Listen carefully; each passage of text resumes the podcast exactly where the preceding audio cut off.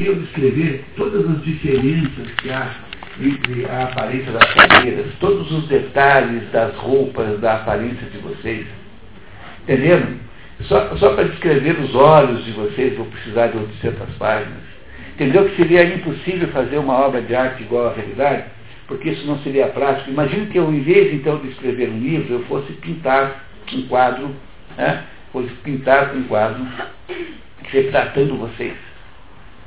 E é, para pintar um quadro com a precisão de detalhe que eu sou capaz de ver aqui, todos os matizes, todas as diferenças de sombra nos planos dos rostos de vocês, eu teria que pintar um quadro que duraria, sei lá, 100 anos tentando fazer isso, não ia conseguir. Aí vocês já espertinhas como são, já pensando assim, tira uma fotografia, que daí dá certo.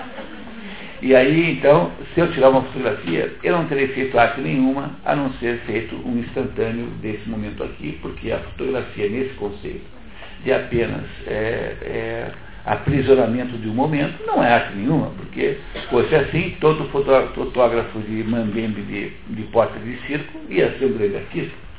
E não é. Portanto, toda a expressão artística, no fundo, tem que ser interpretativa.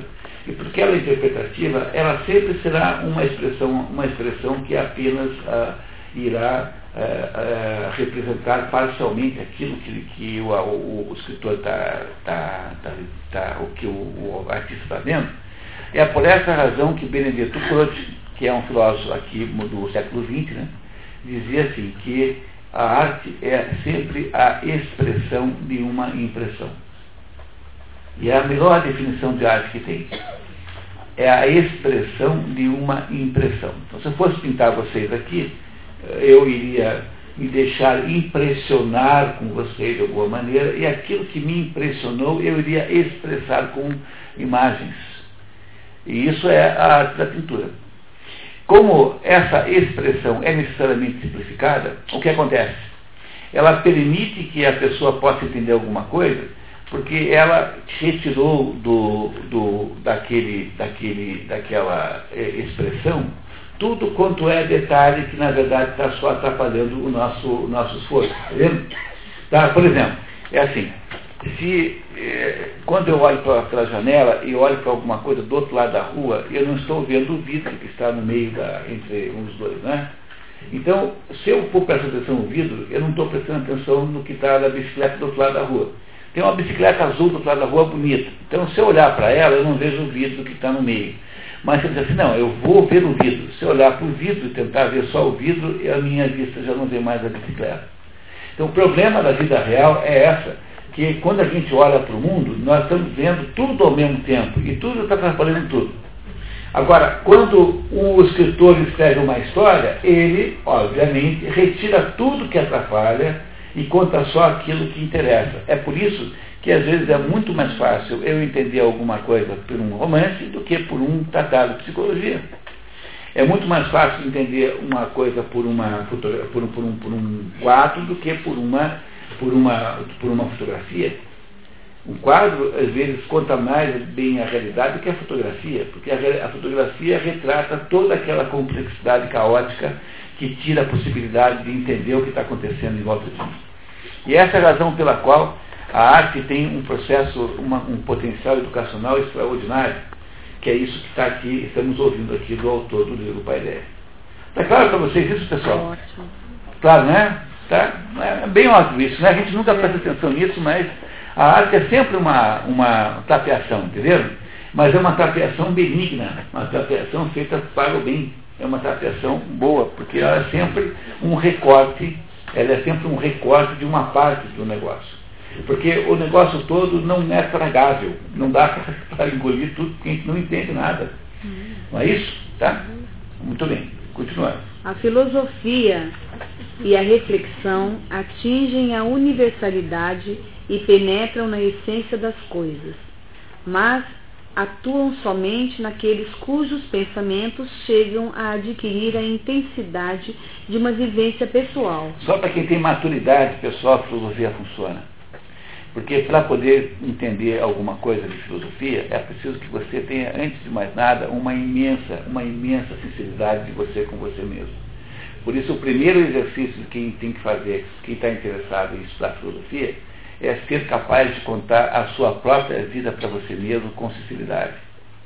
E vocês se assustarão quando eu devo dizer para vocês que uma enorme quantidade de gente não é capaz disso. Porque a sua vida só você sabe qual é, né? Porque a sua vida é uma circunstância, é um conjunto de ações, atos, pensamentos, enfim, o que for, que só você presenciou.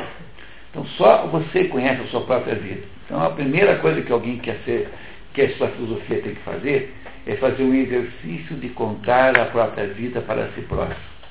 Então é por isso que a gente não pode ensinar filosofia para criança, porque criança vive só um mundo, o mundo da criança, a criança só tem vida emocional. E porque eles só têm vida emocional, eles são absolutamente egocêntricos.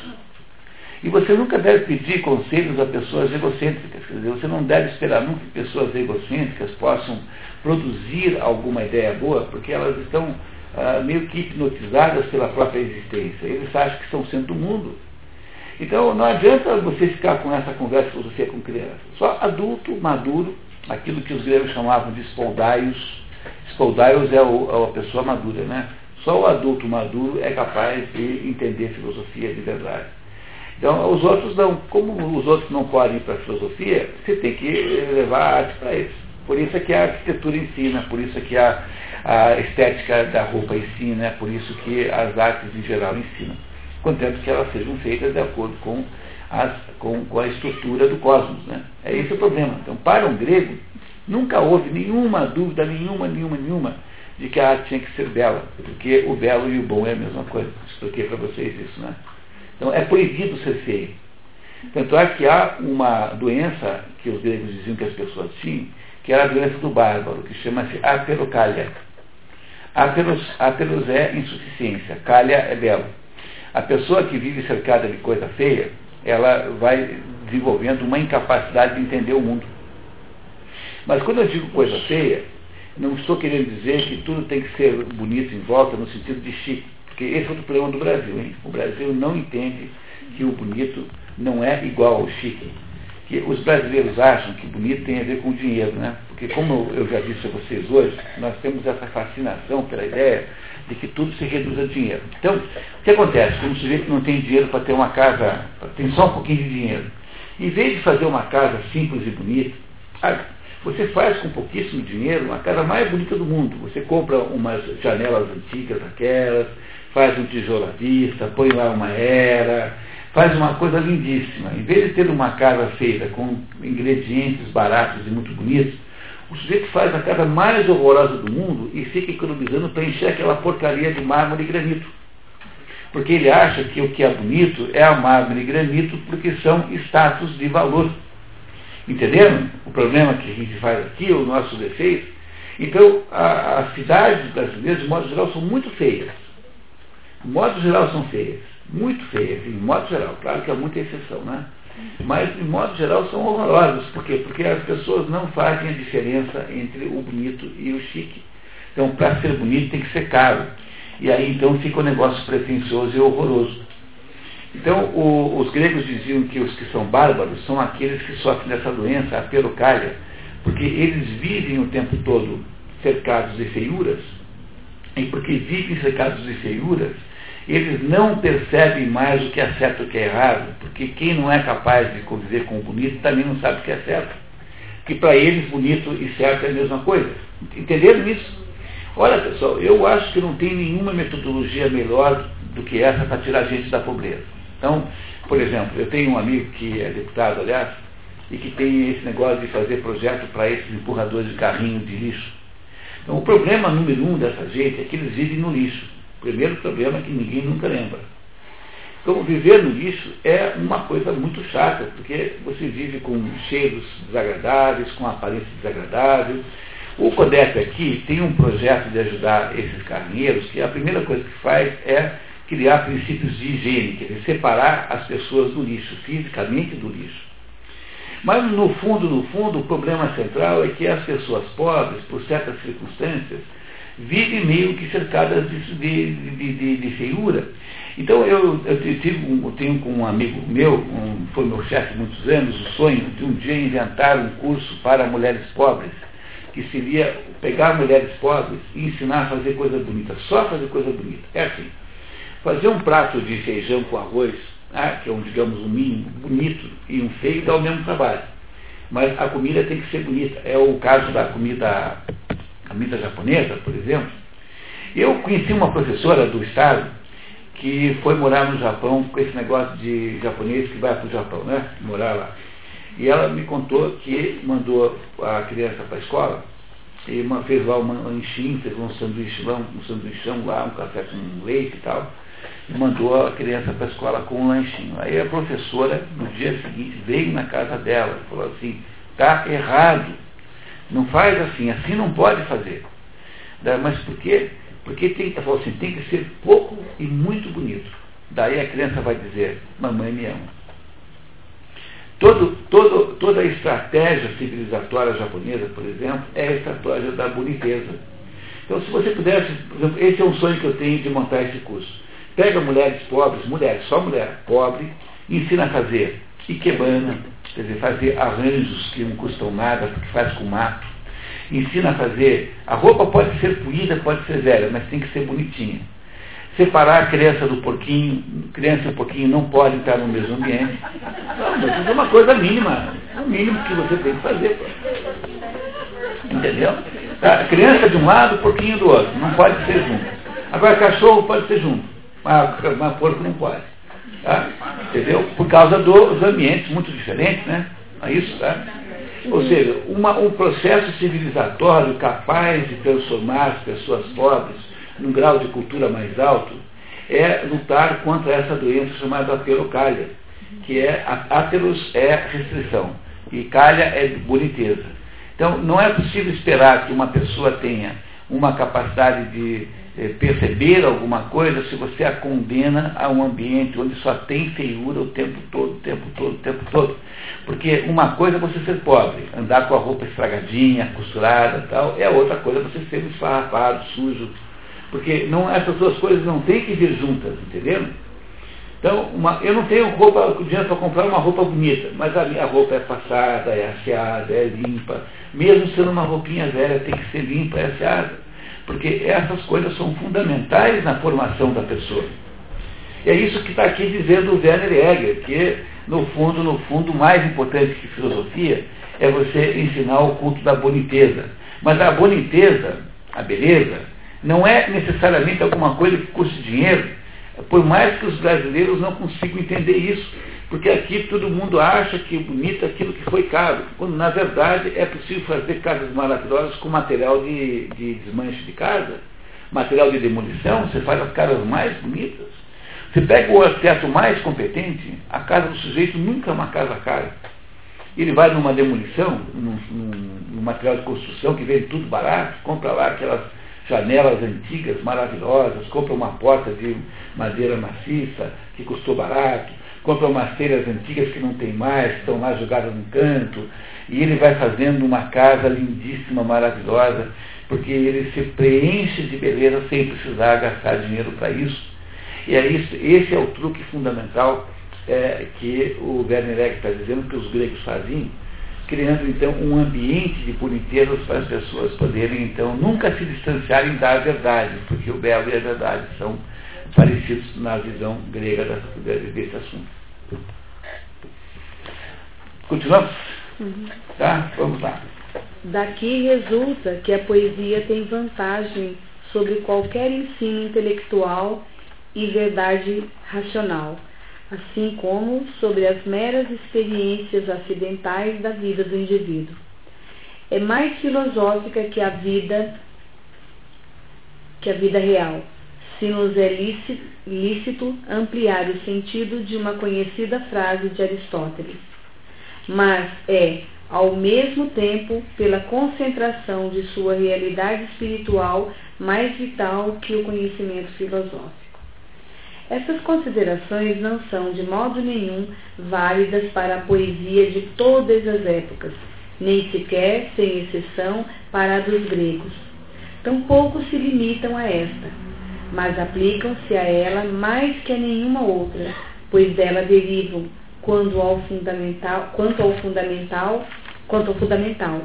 Reproduzimos com elas os pontos de vista a que chegou o sentimento artístico grego ao ser elaborado filosoficamente nos tempos de Platão e Aristóteles, com base na grande poesia do seu próprio povo. Apesar de algumas variações de detalhe, a concepção grega da arte permaneceu a esse propósito idêntica em tempos posteriores. E dado que nasceu numa época em que existia um sentido mais vivo da poesia helênica, é necessário e correto perguntarmos qual a sua validade nos tempos de Homero. Em tempo algum, aqueles ideais alcançaram uma validade tão vasta sob a forma artística e por ela na formação da posteridade, como nos poemas homéricos. Então, pessoal, tá vendo? O que ele está dizendo é que isso não vale para hoje em dia, né? Porque a, hoje em dia a beleza, a, a, poesia não procura a beleza, necessariamente. Né? Eu posso fazer qualquer poesia, qualquer coisa estranha que vale como poesia. Não é isso? Né? Qualquer esquisitice que eu invente vale. Aliás, a poesia moderna vale muito mais quando é esquisita do que quando é, é bela. Sim, né? Eles são capazes de ouvir dizer para mim que a, a, eu estou sendo antiquário, que não gosta de rimar. Imagina que besteira. Então o negócio é não rimar. Quanto mais caótico, melhor. Não é? é isso? Então não vale para o mundo moderno. E, e, e significa que o mundo moderno, de alguma maneira, está se distanciando das suas origens. E essa é um pouco também um sintoma da confusão em que nós estamos metidos. O fato de que nós nos distanciamos disso deve ser também uma das origens da confusão moderna. Mas o que ele está dizendo é que no tempo de Homero isso esteve em voga como nunca. Quer dizer, a poesia homérica, que é uma poesia épica que conta o ato dos heróis, está ali para ensinar pelo exemplo para as crianças gregas o que é ser herói. Então, eu contei para vocês que eu dirijo um grupo com, com a, de leitura como esse aqui em São Paulo, na periferia de São Paulo, para crianças pobres. Pobres e sob, não só pobres, né, mas pobres inseridas num contexto social péssimo, que é ambiente de ladrão de banco, ambiente de traficante, uma coisa terrível. E que nós estamos lendo a história do Hércules, num livrinho sobre o Hércules, em que o Hércules faz 12 trabalhos, 12 trabalhos que são 12 é, esforços de produzir uma melhoria de si próprio. E a, a missão desse grupinho lá é, é fazer as crianças meditarem sobre o que, que significa, afinal de contas, aquilo que aconteceu naquele trabalho. Matar a Hidra de Lerna, por exemplo, um dos dois trabalhos do segundo, aliás, do, do, do Hércules, né, para dar apenas um exemplo. Então, o que, o que havia nesse momento na, na, na poesia homérica era a ideia de que os gregos tinham que se pautar pelos atos dos melhores seres humanos. É por isso que quando a, a, a Ilíada, por exemplo, trata da vida de dois heróis, do, do, do Aquiles do lado dos gregos e do Heitor do lado dos troianos. E quanto aos feitos desses dois heróis. Essa é a ideia central da, da, da Ilíada. Cada criança grega precisaria ser tão heróica quanto esses dois foram. Porque é isso que é assim que você transforma a arte em educação. É, esse é o sentido da arte para o grego. Ele é um, é um sentido essencialmente educacional. Estão compreendendo isso, pessoal? Vocês vão me dizer, né, quando eu estiver falando grego aqui. né? Vocês vão me dizer quando vocês não entendem, né? Lembra que a gente fez um acordo com esse? Tá? Vamos lá, vamos fazer de novo esse acordo? Felícia, levanta sua mão direita, por favor. Então, prometa em nome do grupo que você que ninguém irá deixar de perguntar quando não entende. Pronto. Tá? Acabaram de fazer um acordo comigo que vocês sempre irão perguntar quando não entenderem o que eu estou dizendo, porque embora eu, eu, eu esteja falando, eu só sei falar desse jeito, aliás, eu não consigo falar difícil. E se eu estiver falando difícil, é por incompetência, não porque é, eu esteja fazendo propósito. Tá? Tá certo? Então, eu queria que vocês não deixassem de perguntar toda vez que alguma coisa ficar estranha. Mesmo porque nós não estamos lendo o livro inteiro, apenas trechos selecionados. Isso significa que dá um pouquinho mais de trabalho para interpretar. Não é? não é isso? Muito bem. Inclusive, a gente está colocando no e-mail para todo mundo, né? Vocês receberam. O Fábio colocou.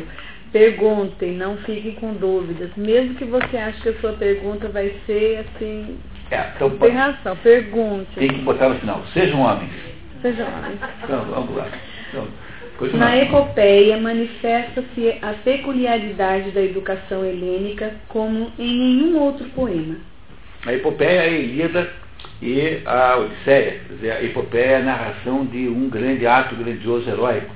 Não há muitas epopeias. Tem a Ilíada, a Odisseia na ordem histórica, né?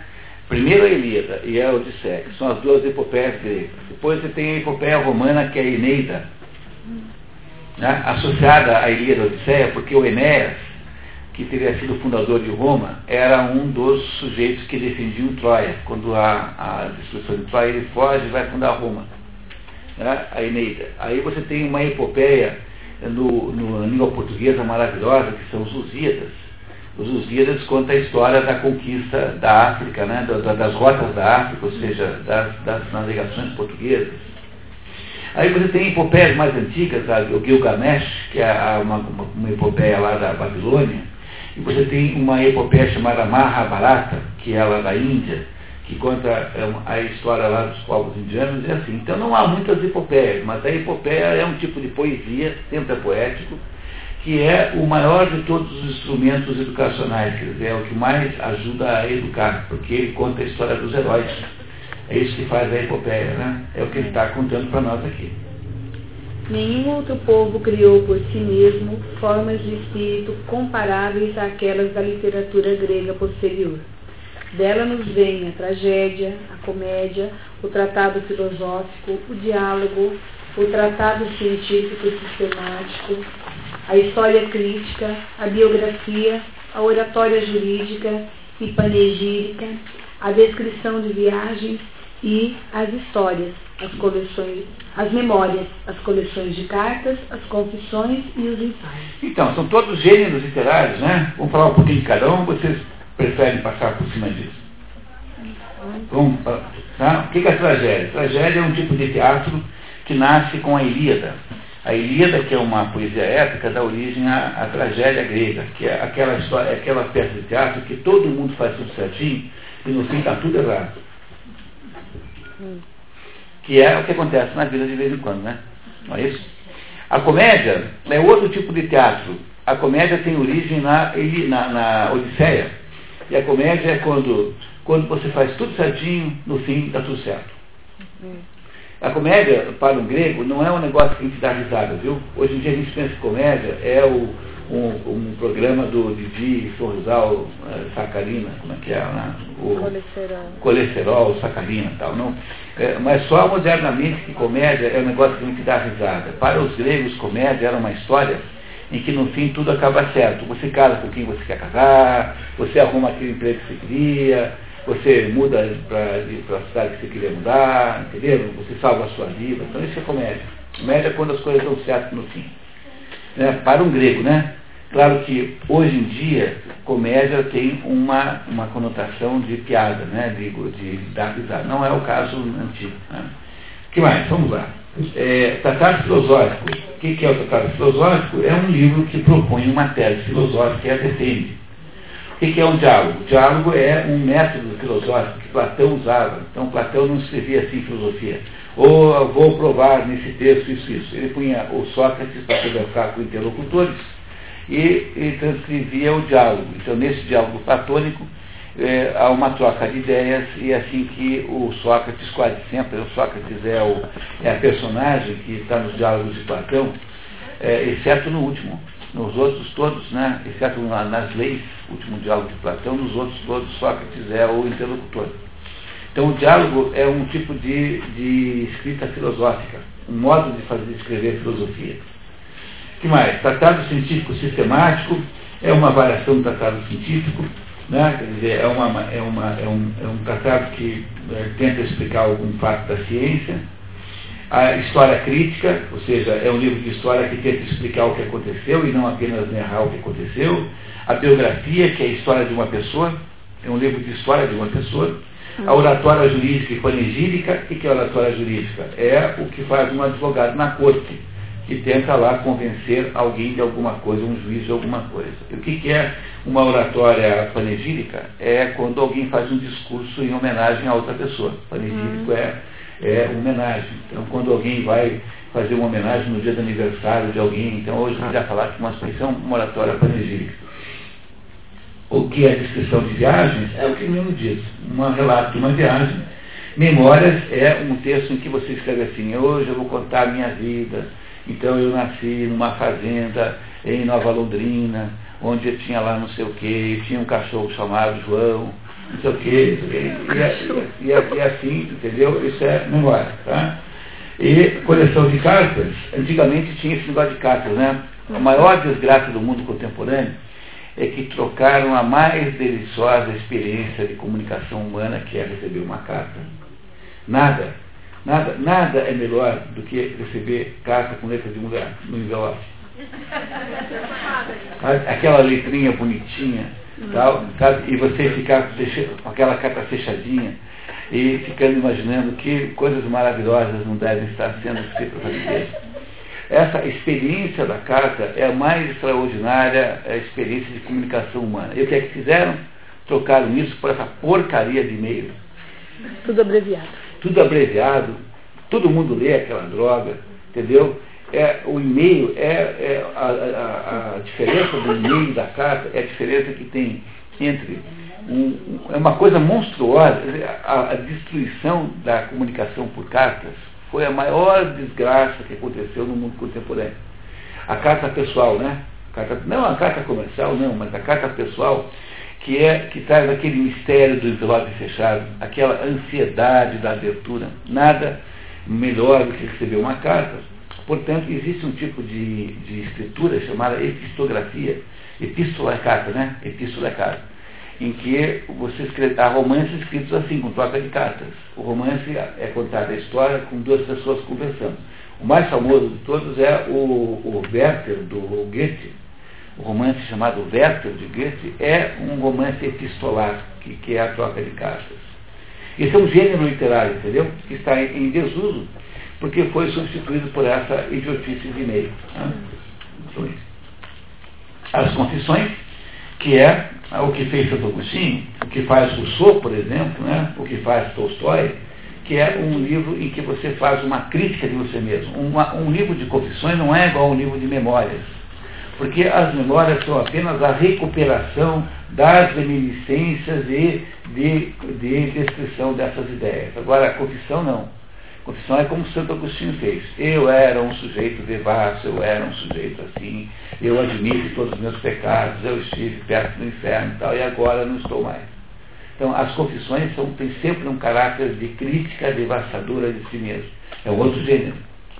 E aí, a, os ensaios. Os ensaios de que é? É uma tentativa de falar de um problema um problema que você não pretende resolver inteiramente, porque é muito complexo, mas você faz aí o levantamento de alguns aspectos de um determinado problema. Entenderam?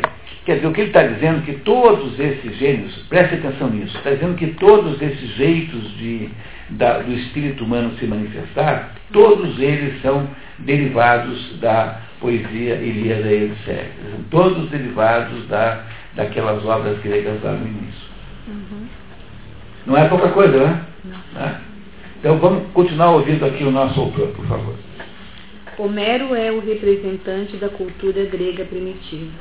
Já apreciamos o seu valor como fonte do nosso conhecimento histórico da sociedade grega mais antiga, mas a sua descrição imortal do mundo cavaleiresco é algo mais do que um reflexo involuntário da realidade na arte. Este mundo de grandes tradições e exigências é a esfera mais elevada da vida, na qual a poesia homérica triunfou e da qual se nutriu. O patos do sublime destino heróico do homem lutador é o sopro espiritual da Ilíada. É, só entendeu o que é patos? Patos, é, vem, a palavra patos significa sofrimento. Tá? Uhum. Empatia é quando você é, é sensível ao sofrimento do outro. Tá? Patos essa, essa palavra uhum. significa sofrimento. Então, patos é o sofrimento humano. Porque quer você queira, quer não queira, mesmo que você seja uma, uma pessoa muito auto-enganável, uhum. né, muito poliana, né? Lembra da poliana? Sim. Poliana era uma mocinha que tudo achava que tudo era bacana, assim, né? né? Como é que é? Deu uma maculada do dedo, ai que bom, agora eu vou poder eh, andar com um esparadrapo no dedo. Coisas assim, né? A Poliana era tipo, a mocinha, uma mocinha assim, muito, muito, muito assim, positiva com relação às coisas, né? E, e uh, mesmo que você seja um pouco poliana, às vezes algumas pessoas são assim, tá? E mesmo assim, há de se reconhecer que há um componente de sofrimento inerente à vida humana, que é um sofrimento existencial. Não estou nem falando de dor de dente, estou falando de um sofrimento existencial, porque no fundo nós não sabemos muito é, qual é o nosso destino. Quanto mais você pensa nisso, mais você é, fica aí é, angustiado com isso. É claro que sempre tem a compensação da confiança da fé em Deus, né? Dizer, você é esse tipo da coisa que só, só se resolve se você botar nas mãos de Deus, não tem saída. No fundo, você só é responsável pelos seus atos. Você tem responsabilidade total pelos atos que você comete. Esses atos podem ser bons ou podem ser ruins. Ou seja, eles podem ser atos mais perto do polo luminoso, podem ser atos mais perto do polo abissal, dentro daquela ideia que nós vimos hoje aqui. Mas você não é responsável pelo seu destino porque o seu destino não é produzido por você mesmo. Há um conjunto de coisas que interferem no seu destino que são rigorosamente incompreensíveis. E aí a única coisa a fazer é respeitar isso como sendo a vontade de Deus e, e confiar com toda certeza que isso tudo é feito para o seu bem. Ponto. Então o Chesterton dizia que a, a única atitude de um verdadeiro cristão é assim, você tem que olhar para volta de você e ver em tudo um mar enorme de mistérios. Nós estamos cercados do mar de mistérios. Mas nós não estamos dentro desse mar de modo desconfortável. Quer dizer, há um certo aconchego, temos que nos ver aconchegados dentro desse mar de mistérios. Mas sempre tendo em conta que esses mistérios são muito maiores do que nós. Então, o que o maior pecado de todos é essa, é essa tentativa de ser do tamanho de Deus. Isso é a coisa mais pecaminosa que a gente possa imaginar. Deus não está preocupado se você come cinco, seis quindins, entendeu? Entendeu? Não tem nenhum problema isso. Você come quindim demais, você namora demais, não tem menor importância. Esse Deus ia se preocupar em saber quantos quindins você toma, você come. Imagine isso não é problema nenhum. O único defeito, o único grande pecado que se pode cometer é o pecado da soberba. É esse o pecado, se achar capaz de desvendar todos os mistérios do mundo como se você fosse um Deus. Pois esse é todos os pecados o mais, mais grave, o mais imperdoável, o, que é a, a chama-se dizer, é essa pretensão humana de ser Deus é de todos os pecados maiores. Vocês aqui não sofrem disso porque são mulheres. Esse é um pecado mais masculino do que feminino. Os homens é, são diferentes das mulheres, e como os homens é, não, não são capazes, têm uma outra maneira de ver o mundo, então os homens são bem capazes de estar o tempo todo tendo essa convicção de que serão capazes de descobrir os mistérios do mundo. Nenhuma mulher tem essa ideia, né? Eu vou dedicar a minha vida a descobrir os mistérios do universo não é uma ideia feminina. De modo geral, não vem na cabeça da, da mulher essa ideia espontaneamente. Agora, os homens são capazes sempre desse mistério, sim, de desse pecado. E é por isso que, em última análise muito área, apenas a face humilde da mulher que é capaz de enxergar Deus.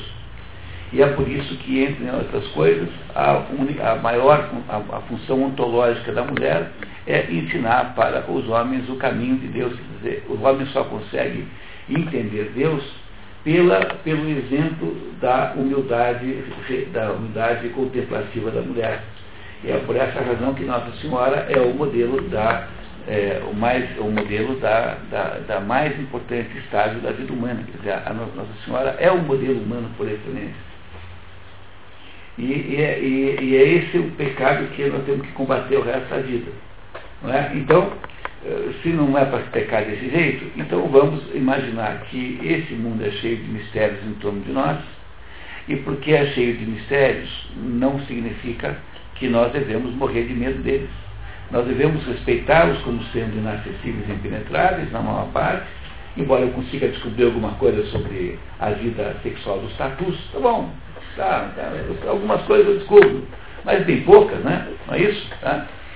E, no entanto, não se deve sentir-se mal por isso. É preciso sentir-se confortavelmente dentro desse conjunto de mistérios.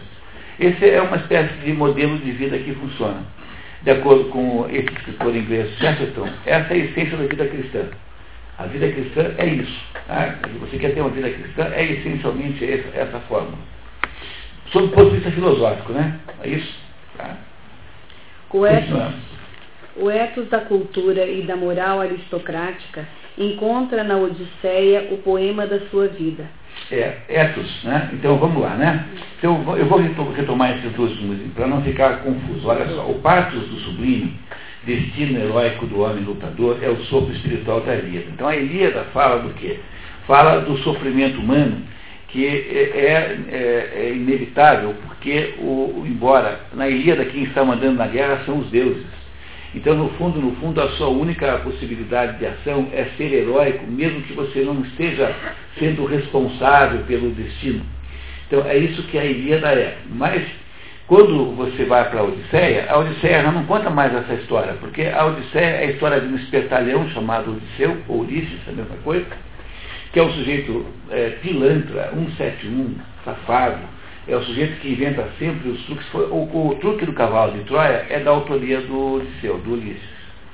E ele sai de Troia para voltar para Ítaca, e ele faz lá uma malandragem contra, contra o rei Netuno, contra o, o deus Netuno, que é o deus dos mares, né, que é Poseidon, Poseidon, Netuno é a mesma coisa e ele então é perseguido durante 10 anos. Então ele demora 10 anos para chegar em casa.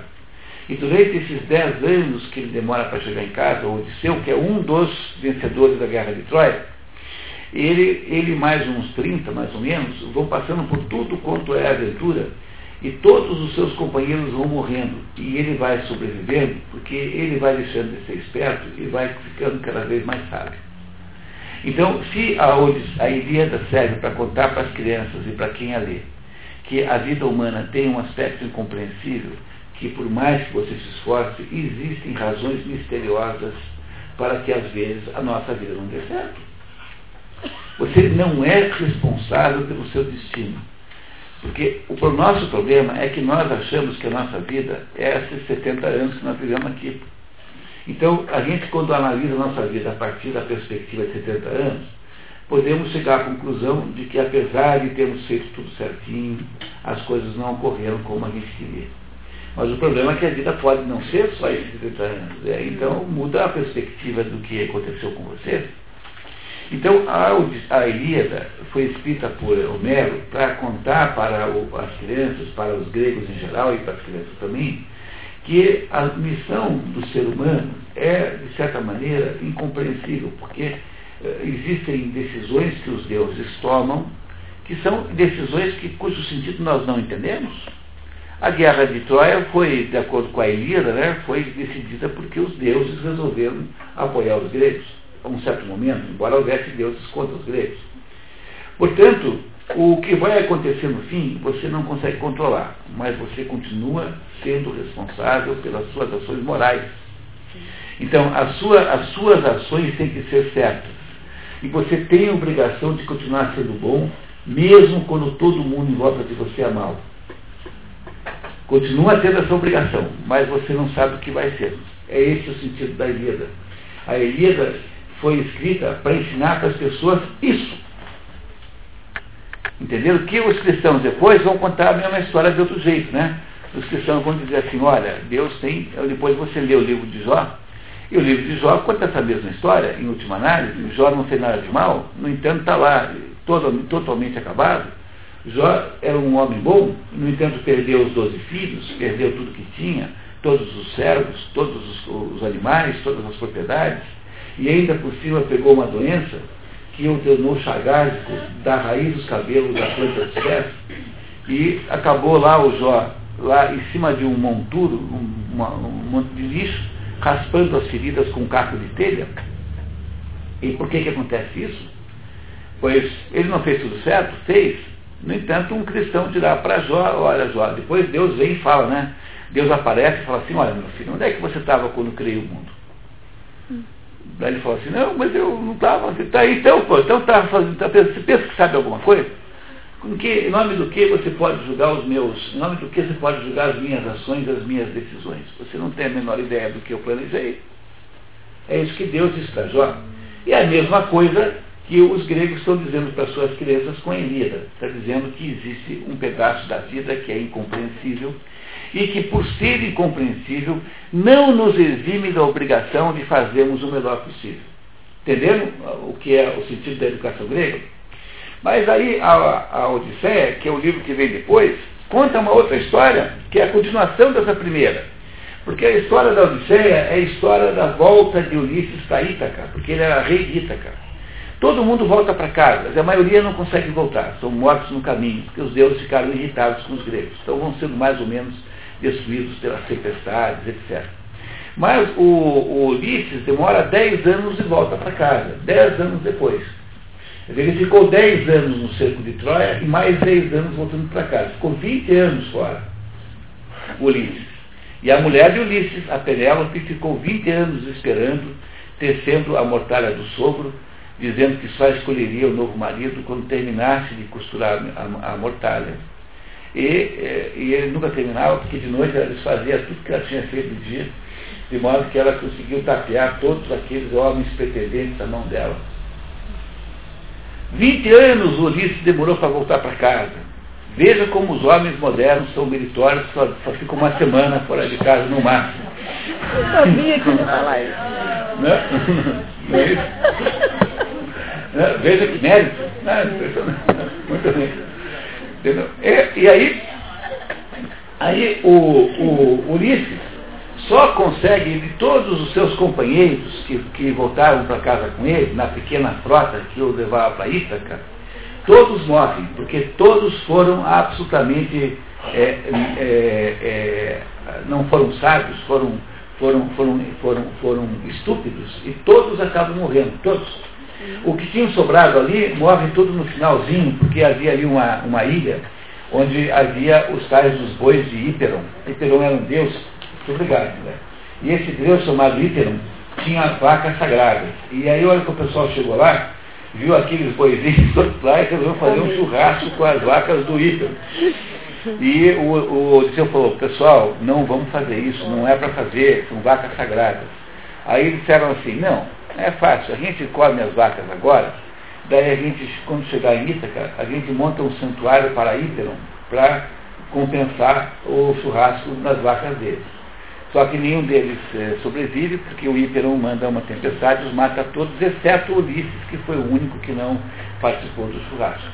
Quer dizer, se a Ilíada fala da, da miséria humana, de não saber o que fazer com a sua vida, e que está prisioneiro, prisioneira, né, a natureza humana, prisioneira, a vida humana, prisioneira, de forças que ele não compreende e não controla, na Odisseia, Homero nos ensina, e as crianças, que é possível aumentar o nosso grau de sabedoria e é possível, portanto, conduzir uma vida melhor possível.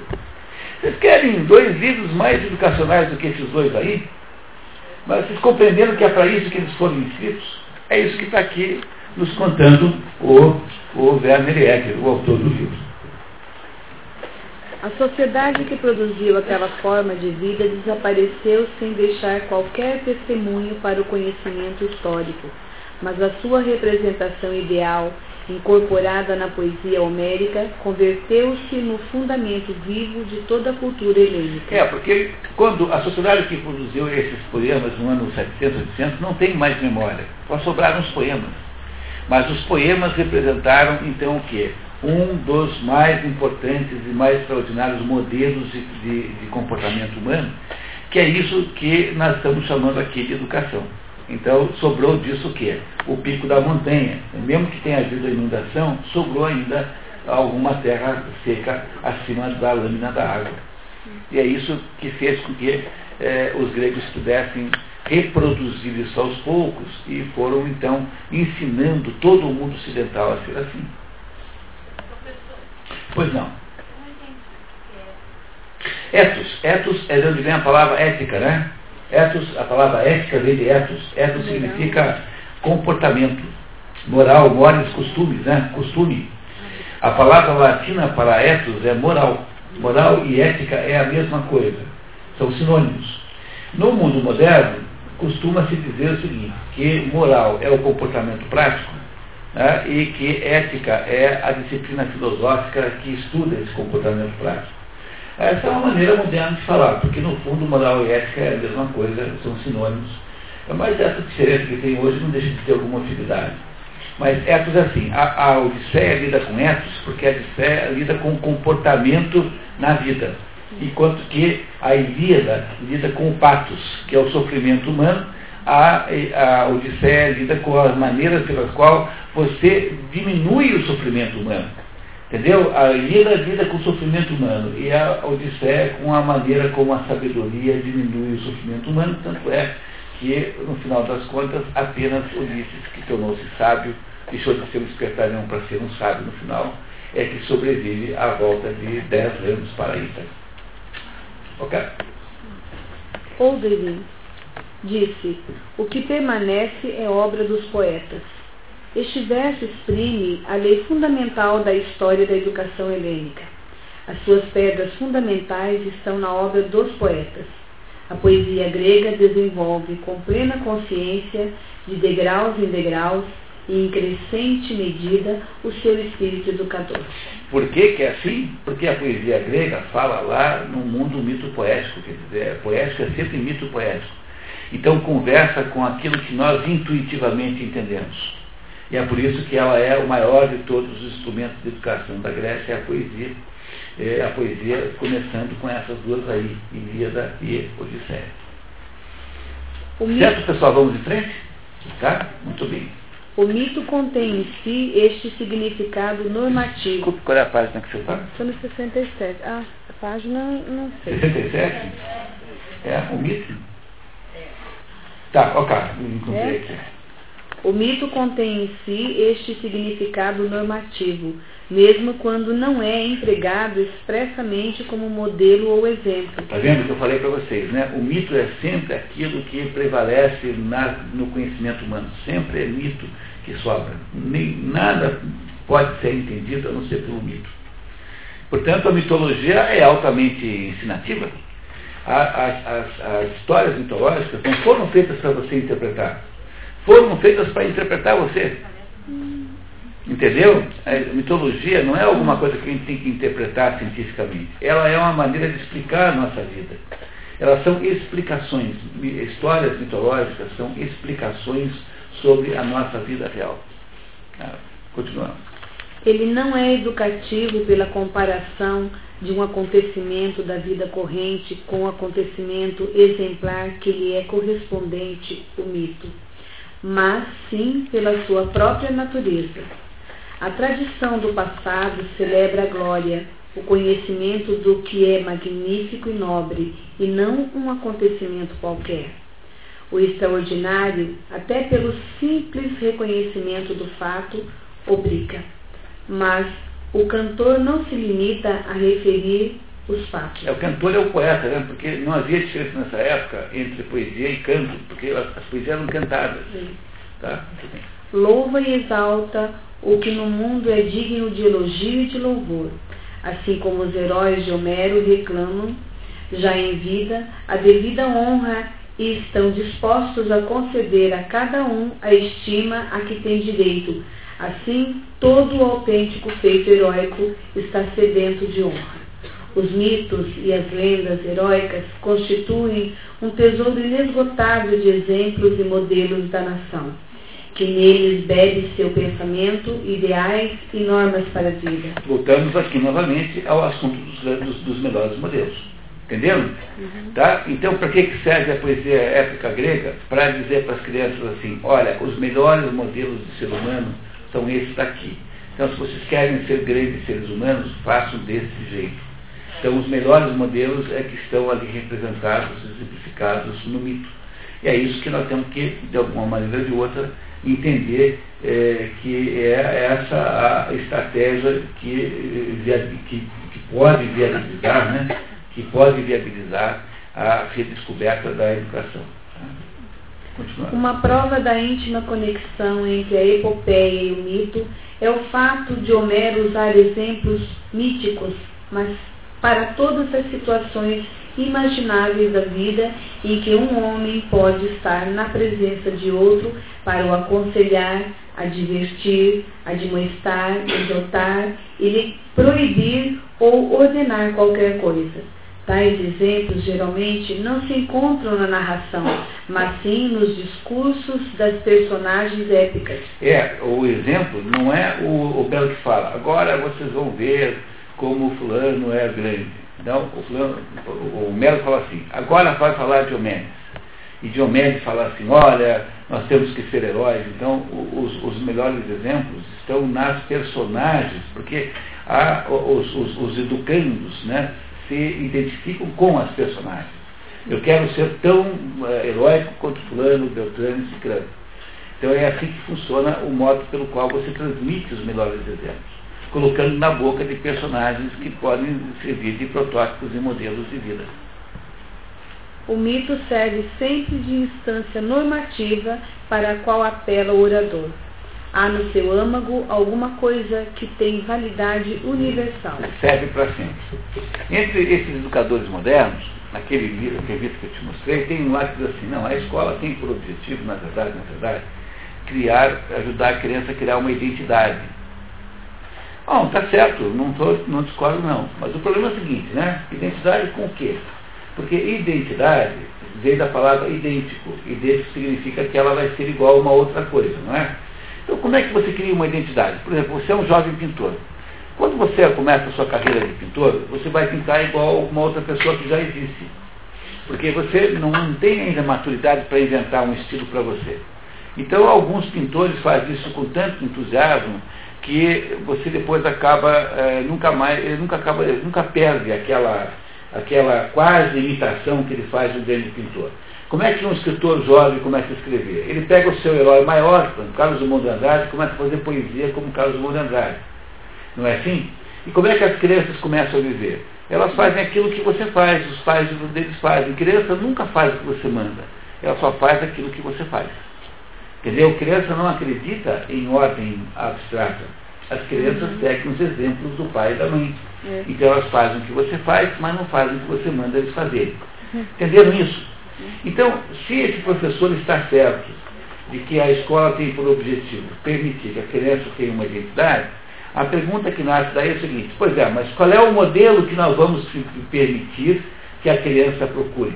Porque se você deixa sem modelo nenhum, o sujeito vai pegar o modelo da televisão, vai pegar o modelo do malandro, o malandro do, o modelo do picareta na esquina, o modelo daquele que, se dá, que, que, dá, que sempre se dá bem, né? Não é isso? Então, se a escola propõe uma coisa dessa, e quem está falando isso não sou eu, é um desses educadores modernos aí. Se ela, se ela propõe que a educação seja auxiliar o sujeito a, a pegar o modelo, ela tem obrigatoriamente de indicar os melhores modelos. Mas aí o que acontece? Ninguém tem coragem de dizer assim, o melhor modelo é Jesus Cristo. Porque o sujeito que tem uma vida intelectual jamais tem coragem de dizer que é cristão que parece que é um negócio de mau gosto ser cristão e ser intelectual. É, o sujeito é incapaz de dizer assim, este modelo de vida é melhor do que o outro, porque ele não quer parecer autoritário, não quer parecer. Mas que diabo? Então, crianças que não têm capacidade de autoinvenção de si próprias, porque elas têm 14, 12, 8, 7, 9 anos. Então nós queremos que elas procurem uma identidade para si próprias e não oferecemos os modelos melhores para elas, para elas refletirem neles, vamos fazer o quê?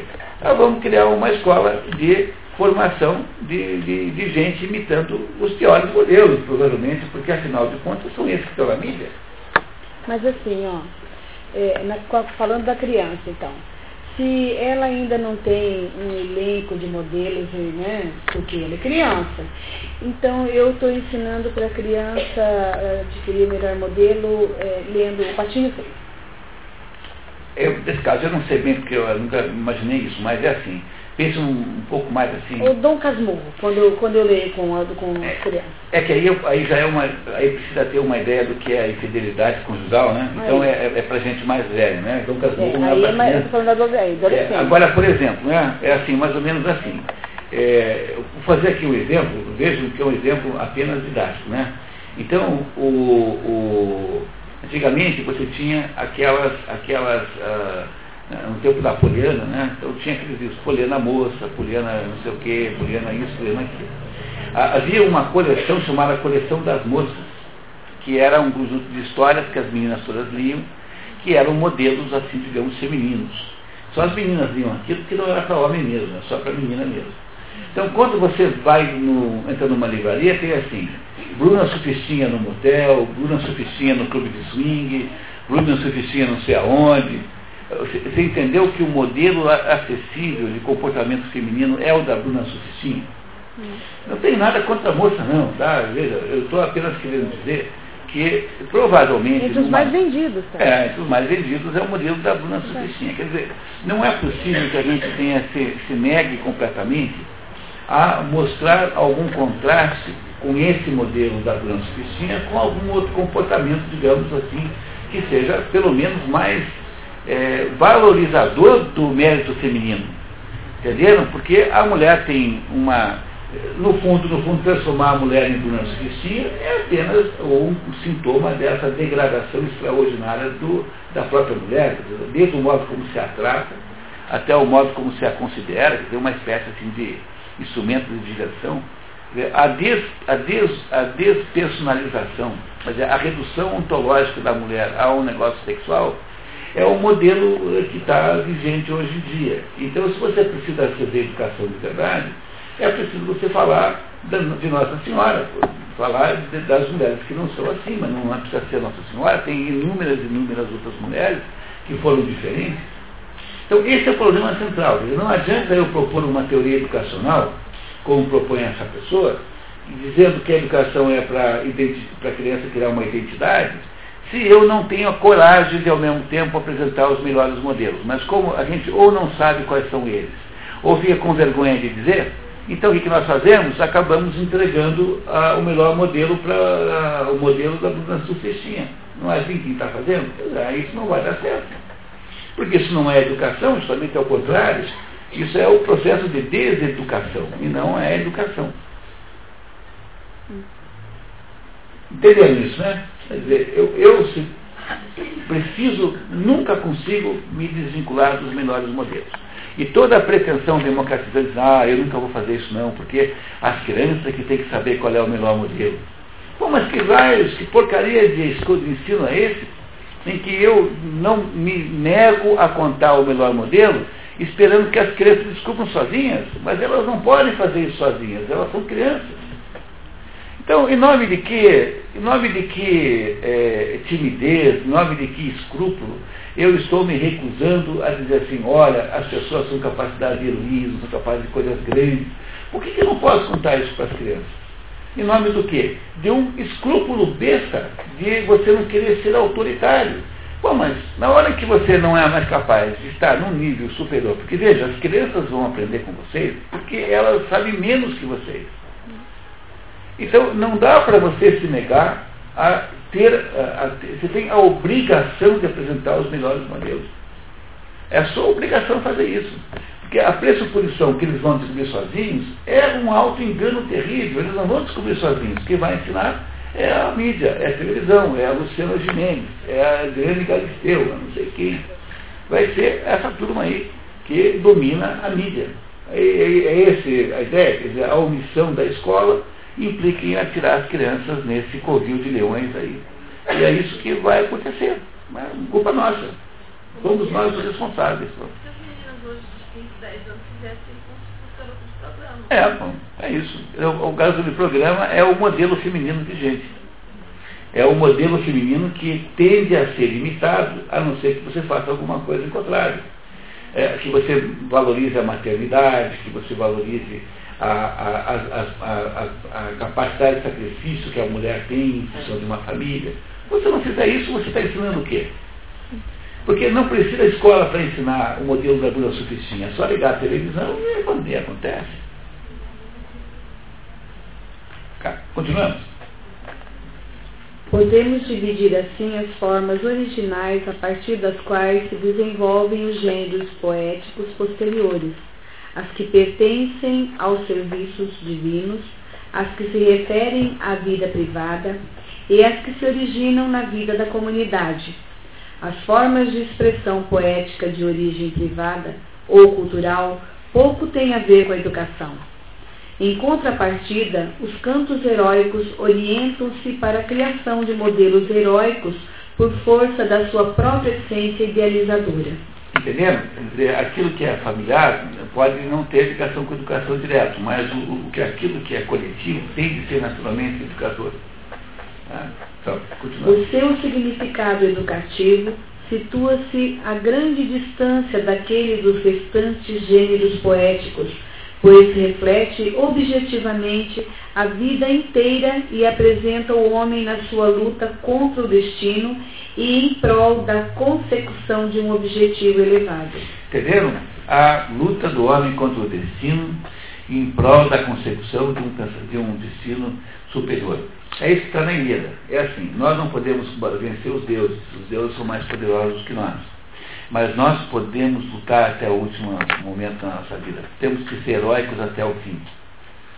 E, é assim que nós nos tornamos deuses, né? O, o, nós, de certo modo, nos tornamos simbolicamente quando nós somos capazes de heroísmos tão extraordinários, tão grandes e tão, e tão notáveis, que nós parecemos com os deuses. Eu contei para vocês já aquela história da morte de Édipo, quando né, que os deuses vêm ao seu enterro. Édipo assumiu a responsabilidade pela, pela morte do pai, que não sabia que era o pai, e nem teve culpa porque ele foi né, defender o seu tempo, e a responsabilidade por ter casado com a mãe. E teve quatro filhos com ela. E ele, então, cega os próprios olhos, e quando ele morre, embora todo mundo dissesse que ele não tinha culpa nenhuma e que ele não tinha que ser punido desse jeito, mas dizia, não, eu assumo a responsabilidade. E quando Édipo finalmente morre, os deuses acompanham o seu enterro. E aí, quando Zeus desce do Olimpo, todo mundo fica assustadíssimo, fala assim, mas por que Zeus você desceu do Olimpo para acompanhar o enterro de um mortal, ainda mais um sujeito como esse aqui, que matou o pai e casou com a mãe? Aí Zeus assim, eu, eu desci do Olimpo porque na hora em que Édipo assumiu a responsabilidade pelos seus atos, ele comportou-se como um de nós. Portanto, eu vim aqui homenagear um dos meus pais. Né? O homem transforma-se simbolicamente em Deus, dizer, ele se diviniza não em si, mas simbolicamente, na hora que ele é capaz de fazer o heroísmo. O heroísmo, a grande generosidade, o grande ato de sacrifício pessoal, sem essas coisas, o ser humano é uma porcaria. É um comedor de hambúrguer. É um, um, um, grupo de macacos no McDonald's. Entendeu? Um bando de macacos no McDonald's. Mas é isso que nós somos sem tirar o heroísmo da vida. É, entendeu? A gente, a gente não, não, tem, não tem nenhuma possibilidade de realização humana assim. É, é, é disso que trata a educação, de voltar a poder produzir isso. Não tem outro jeito de fazer. Não é isso? Tá. Continuando. A didática e a elegia segue os passos da épica e aproximam-se dela pela forma. Dela recebem o espírito educador que passa mais tarde a outros gêneros, como os iambos e os cantos corais. É, um iambo é um tipo de poesia, tá? Iambo ou jambo, né? Uhum. Poesia jâmbica e iambo é a mesma coisa. Esse item, guarda atenção de... A tragédia, tanto pelo seu material mítico como pelo seu espírito, é a herdeira integral da epopeia. É unicamente a sua ligação com a epopeia e não a sua origem dionisíaca que ela deve o seu espírito ético e educador. Ah, isso eu queria explicar. Posso? Pode. Tá? Muito bem. É assim. A tragédia nasceu porque havia na Grécia um festival que tinha todo ano, na primavera, chamado Festival de Dionísio que era uma grande festa, e nessa festa, como não tinha televisão, e não tinha, não tinha show, não tinha o calypso, naquela época. Então, naquela época, então, como é que era a diversão? Então, cada, cada, cada autor dramático, trágico, escrevia três peças. Três, tinha que ser três. Tá? E aí, então, cada um fazia três peças, durava assim uns 15 dias, e, e, tinha três peças de cada um, depois os juízes votavam e alguém ganhava, uma espécie de concurso.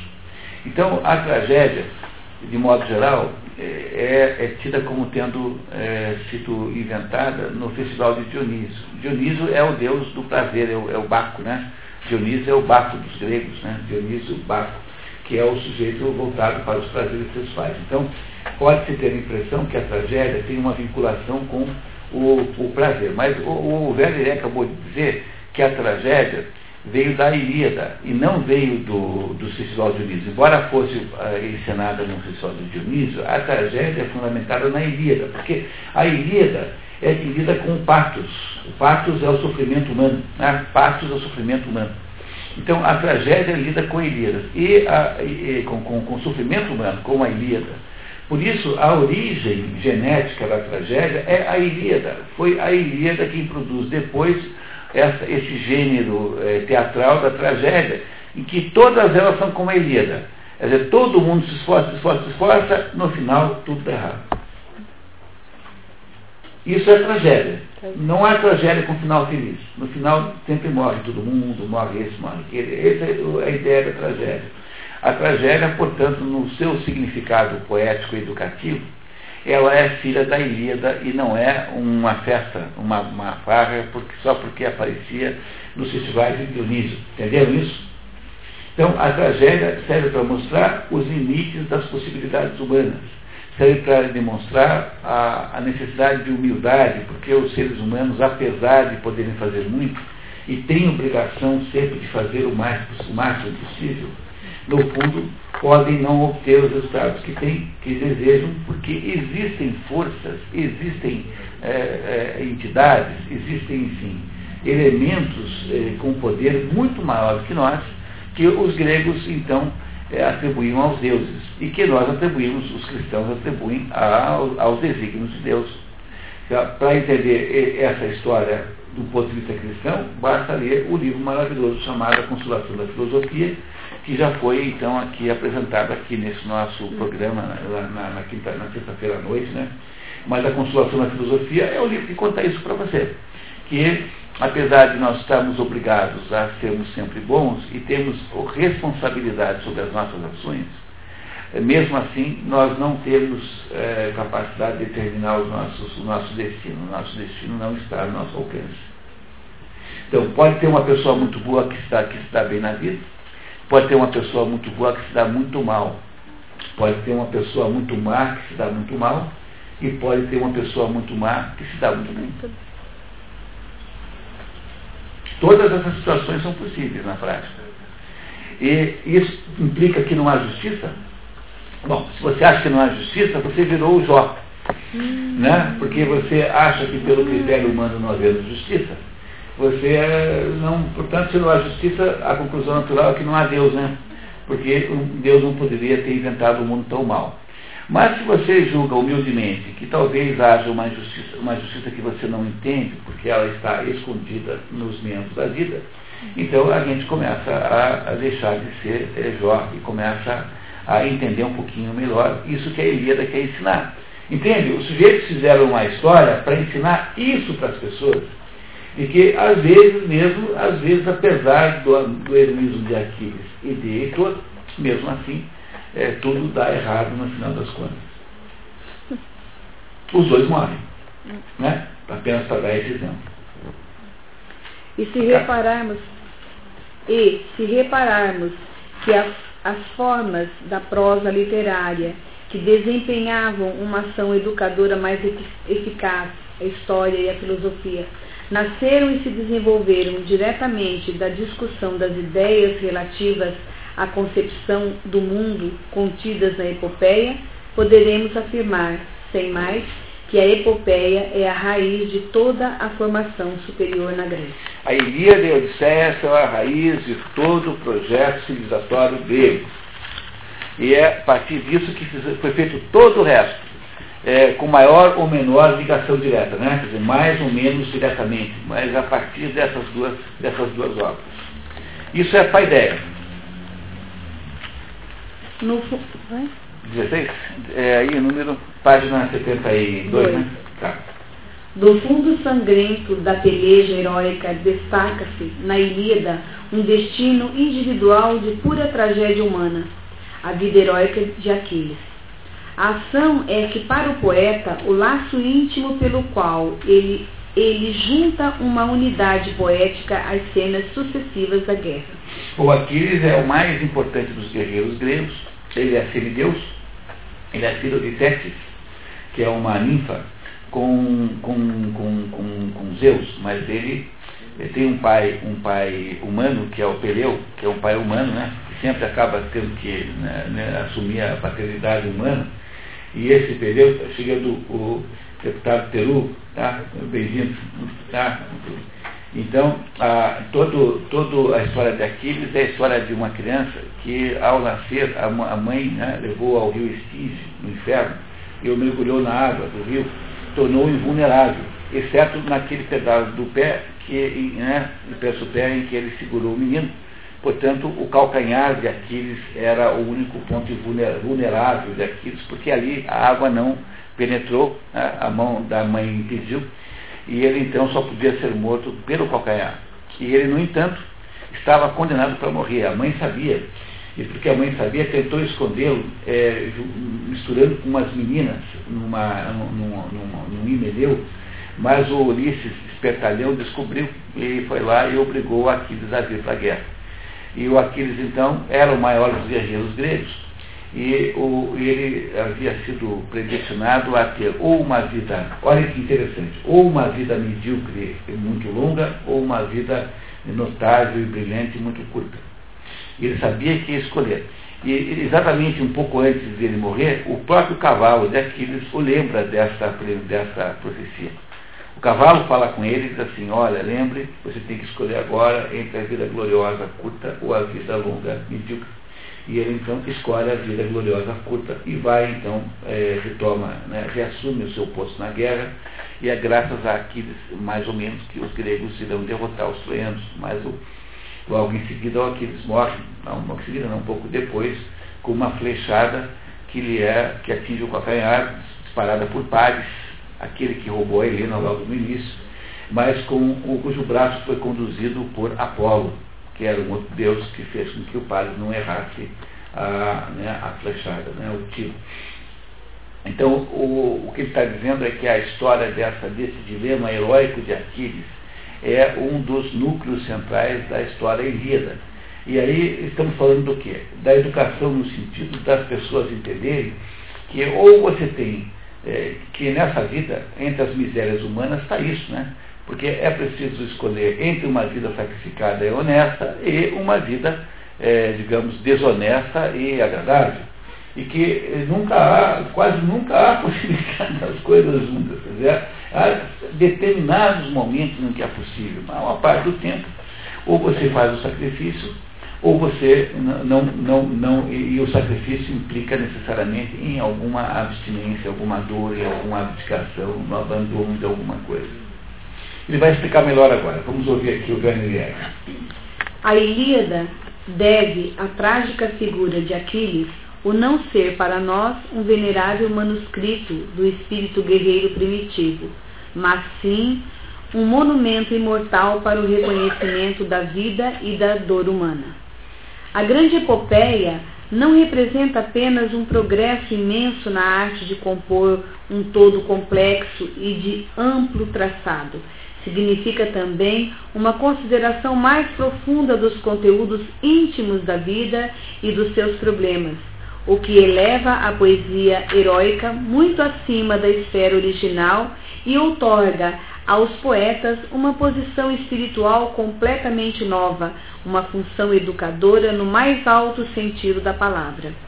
Ele já não é um simples divulgador impessoal da glória do passado e das suas façanhas é um poeta no sentido pleno da palavra, intérprete e criador da tradição. Não é apenas um relato é, de alguma coisa que aconteceu, mas é uma descrição da condição humana, entendeu?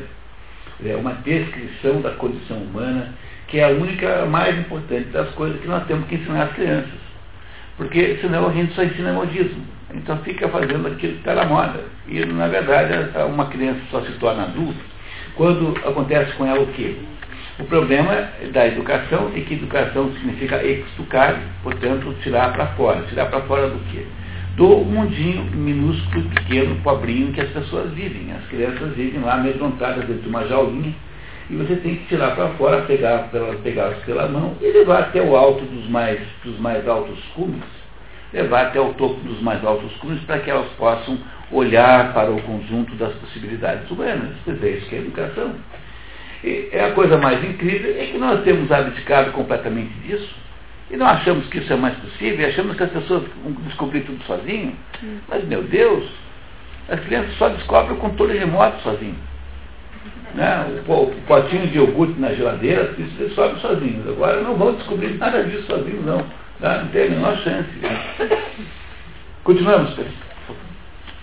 A Ilíada celebra a glória da maior Aristeia da guerra de Troia, o triunfo de Aquiles sobre o poderoso Heitor, em que a tragédia da grandeza heróica votada à morte se mistura com a submissão do homem ao destino e às necessidades de sua própria ação. Pois a, a vitória de Aquiles sobre Heitor iria em seguida produzir a morte de Aquiles, sabia disso, que até o cavalo dele sabia disso. Então não havia jeito nenhum dele estar supondo. Né? É isso? Alisteia, o que é Alisteia? Alisteia é o, o feito notável. Alisteia significa feito notável. Aristos, né? Aristos, de onde vem a palavra aristocracia, Aristos é notável né, dos notáveis, dos melhores. Então a Aristeia é, é o feito notável. Então a, a, a, maior batalha, a maior luta que há em é essa, em que Aquiles mata Heitor. E essa morte implica para Aquiles a aceitação da inevitabilidade da sua própria morte. Ou seja, a submissão ao destino, porém de modo heróico. É isso que os gregos queriam que as crianças fossem. Né? Nós fôssemos assim que nós não fôssemos deuses, mas que nós pudéssemos de alguma maneira emular, como alguém que imita, né, um cantor que não, que não é, emular os deuses e sermos um pouquinho deuses né, nessa perspectiva. Ele vai explicar um pouco melhor agora. É o triunfo do herói, não a sua ruína, que pertence à autêntica Aristeia. A tragédia contida na resolução de Aquiles de vingar em Heitor a morte de Pátroco Apesar de saber que após a queda de Heitor o espera a ele, por sua vez, uma morte certa, não encontrará a sua plenitude até a consumação da catástrofe. Serve apenas para exaltar e dar maior profundidade humana à vitória de Aquiles.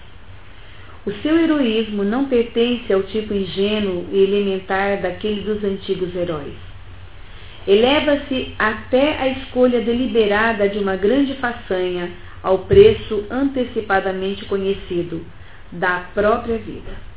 Todos os gregos posteriores concordam com essa interpretação e veem nisto a grandeza moral e eficácia educadora do poema. A resolução heróica de Aquiles só alcança a plenitude trágica na sua ligação com as razões da cólera do herói e com a vã tentativa dos gregos para conseguirem a reconciliação, pois é a negativa dele que acarreta a intervenção e a ruína do seu amigo no momento do descalabro grego. É, quando os gregos estão perdendo a luta, perdendo a guerra de Troia, o Pátrico, que era amante do Aquiles, e essas coisas lá na Grécia não eram assim muito estranhas, não, não, não, não estranho muito porque não parecia estranho naquela época. Né? E o, hoje, hoje também não parece muito. Só que né, não, não, havia um movimento gay como tem hoje. A diferença é que aquilo era feito assim, o, a, o, o assunto sexual não dominava as vidas. Né? O problema do movimento gay é que aí a sexualidade passa a ser o coração da vida da pessoa, e isso que é o engano desse pessoal. Porque toda vez que a, a, uma pessoa normal, uma pessoa heterossexual, quando vai pela vida fora, vai sofrendo de sabores, né? Você às vezes não consegue o, o cargo que você queria, às vezes você. Não, a vida não, não faz o que você quer. Uma pessoa heterossexual normal, quando é recusada pela vida de alguma maneira, é, acha que alguma, por alguma razão foi recusado. O problema do, do pessoal militante gay é que toda vez que acontecer alguma coisa com ele, ele vai achar que é porque ele é gay. Uhum. E aí fica uma vida infernal, porque o sujeito passa a vida toda ressentido com o mundo. Uhum. Porque ele perdeu o emprego, não porque ele era gay, entendeu? Mas ele só consegue interpretar que é por causa disso. Uhum. Então ele vai ficar furioso com o mundo E o, o modo de fazer o contra-ataque ao mundo é fazer esses escândalos todos, é comparar a gay, etc, etc. Entenderam onde é que está o problema do, do, do, do, da abordagem gay moderna? Aqui não havia o movimento gay, havia hábitos sexuais, digamos assim, menos ortodoxos, mas não havia aqui uma identidade homossexual, entenderam? Nesse negócio da Grécia. E o, o Aquiles, então, na hora que os gregos estão perdendo, ele ele vai lá e assume então finalmente o seu destino, que era o destino de eh, interferir na guerra, vencer a guerra eventualmente para os gregos, de fato ele é um dos principais contribuidores disso, e em seguida morrer como de fato aconteceu. Uhum. Estão entendendo esse negócio, pessoal? Uhum. Tá? Então a gente está mergulhando aqui em coisas extraordinárias, sabe? Coisas assim que são ideias fundamentais né, do mundo, do mundo, ideias fundamentais do mundo chamado é, antigo, que são a única maneira de nós recuperarmos esse conceito perdido na história chamada educação. Não temos menor ideia do que é isso mais. Nós só conseguimos é, entender de ensino. Educação perdemos no. Aqui, eu queria explicar aqui para o deputado Peru que esse é um trabalho de arqueologia que nós estamos fazendo aqui, aos sábados de manhã, que é a recuperação, recuperação na sua fonte do verdadeiro conceito de educação. Eu ah, garanto que aquelas pessoas que forem capazes de mergulhar com o coração nesse nosso esforço aqui, irão, ao longo do nosso tempo aqui, perceber uma enorme mudança e uma enorme eh, modificação no seu modo de ver o mundo, que é, no fundo, a primeira condição para que a gente tenha alguma recuperação verdadeira da educação.